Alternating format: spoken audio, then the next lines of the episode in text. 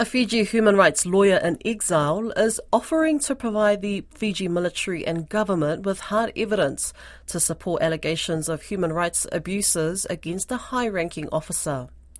Colonel Penioni Naliva first made headlines in the newspaper The Australian last month after being appointed Deputy Commander of the Australian Army's 7th Brigade.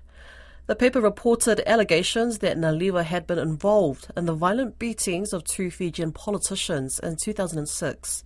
In response to questions from RNZ Pacific, the Fiji military said it stood by Colonel Naliva and waved away any allegations as social media posts by disgruntled individuals pointing out that no formal reports had been lodged with police. But lawyer Aman Ravindra Singh told Koroi Hawkins he's concerned that the Fiji military and government have been quick to dismiss such serious allegations against a high ranking officer.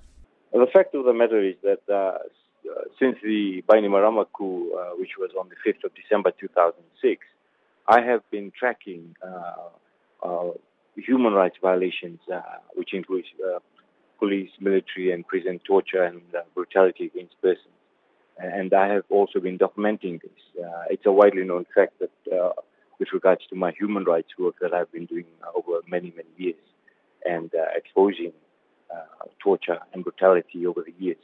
So I have been putting together documents, and I have, uh, I'd say, an abundance of evidence uh, with me. And and in in regards to the allegations being put. Um, been brought against Colonel Naliva. What what are we talking of? Do you know? Can you describe any of the incidents involved without obviously implicating anyone or uh, unnecessarily exposing witnesses or victims to any kind of scrutiny? With regards to Colonel Naliva's victims, uh, there are certain persons who have spoken out publicly. Uh, in, in the recent weeks, there has been uh, evidence uh, on social media for the last uh, 10 plus years. Uh, I have personally spoken to victims. I have spent hours recording their statements. I have photographs and uh, putting it together. I have recorded statements and photographic evidence from victims. And um, what is you, you, obviously came forward off the back of a statement that was put to us by the Fiji military saying they stand by Naliva and uh, all of the allegations are just uh, noise on social media, so to speak. No official complaints laid. Um, what what is your response to that statement? I am uh, deeply concerned and uh, very shocked as to how the Fiji Military Forces commander has responded uh, and uh, the tone of his response. Firstly, the tone of his response is very casual, and uh, the shocking part being that uh, he seems to very casually dismiss these uh, very serious allegations of torture, uh, which, the, while it remains an allegation, has been uh, directly pointed towards uh, a colonel, a senior colonel from the Fiji military forces who currently is uh, embedded with the 7th Brigade in a, in a very senior position once again as deputy commander in the Australian Defence Force. The, the, the minister has also spoken about up about this, and and you've um, uh, Pio Tikoduadua, that's that that is, and and said that there was nothing to these allegations. Uh, what do you say to that statement? Uh, it's very appalling that the Minister of Defense, uh, a person charged with uh, upholding law and order in the country, would come out and simply say that these are mere allegations. Look, uh, these allegations just did not uh, come about yesterday. And they have been there for, for many, many years. And perhaps Pio Tikoduadua forgets that he was also part of the Bainimarama regime which unlawfully took power and executed a coup on the 5th of December 2006. And uh, he was still there when these torture uh, incidents uh, uh occurred. And we're talking about 2011. Pio was part of the military, so unless he's developed uh, uh, some sort of forgetfulness in the last so many years, he, he knows very well the culture of the military and the culture of torture and brutality, which has also resulted in deaths within the military uh, compound over the over the last few decades. So uh, for him to again come out very casually and say these are mere allegations is, is very worrisome and uh, and farcical coming from the minister for Minister of Home Affairs.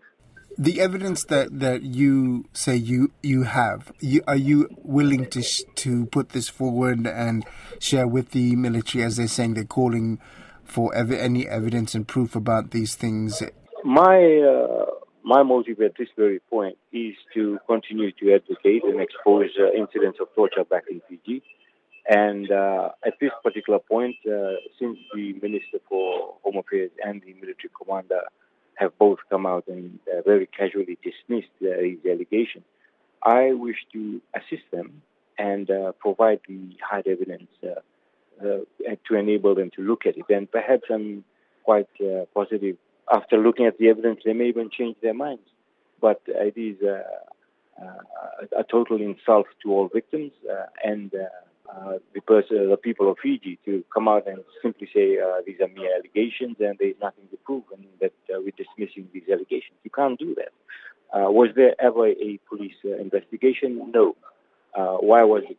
Why was there never a police investigation? Because the military regime ran the country and um, none of these persons uh, were able to record uh, complaints with the police. But having said that, the, their uh, self-imposed uh, 2013 Constitution under Chapter 10 immunity clauses, uh, sections 155, 156, 157, and 158 gives blanket immunity to all persons in, uh, against criminal prosecutions, criminal charges, or civil claims. So even with the evidence you based on that last thing you said, even with all of the evidence in the world, these people are or this well Colonel Naliva in this incident, but also anyone else that uh, did any illegal acts in this in this against human rights or torture or allegations of such are, are, are immune, so can't be prosecuted today. Is is that what you're saying? Uh, yes, absolutely correct. And uh, uh, let me put it this way: the the military is hiding behind those immunity clauses. So it is very uh, uh, simple to come out and simply say these are just mere allegations, or uh, we are outrightly dismissing these social media allegations because they are able to be protected, or they continue to have that protection from the uh, 2013 Constitution under the immunity clauses. So that, that is the case, uh, it is not uh, uh, that simple or straightforward. In any other country without the immunity clauses, uh, persons would be able to uh, go to the police station today and file complaints. Right. So, so just to be crystal clear, the the allegations against Colonel Naliva fall within the protection of those immunity clauses. Therefore, he cannot be prosecuted in Fiji.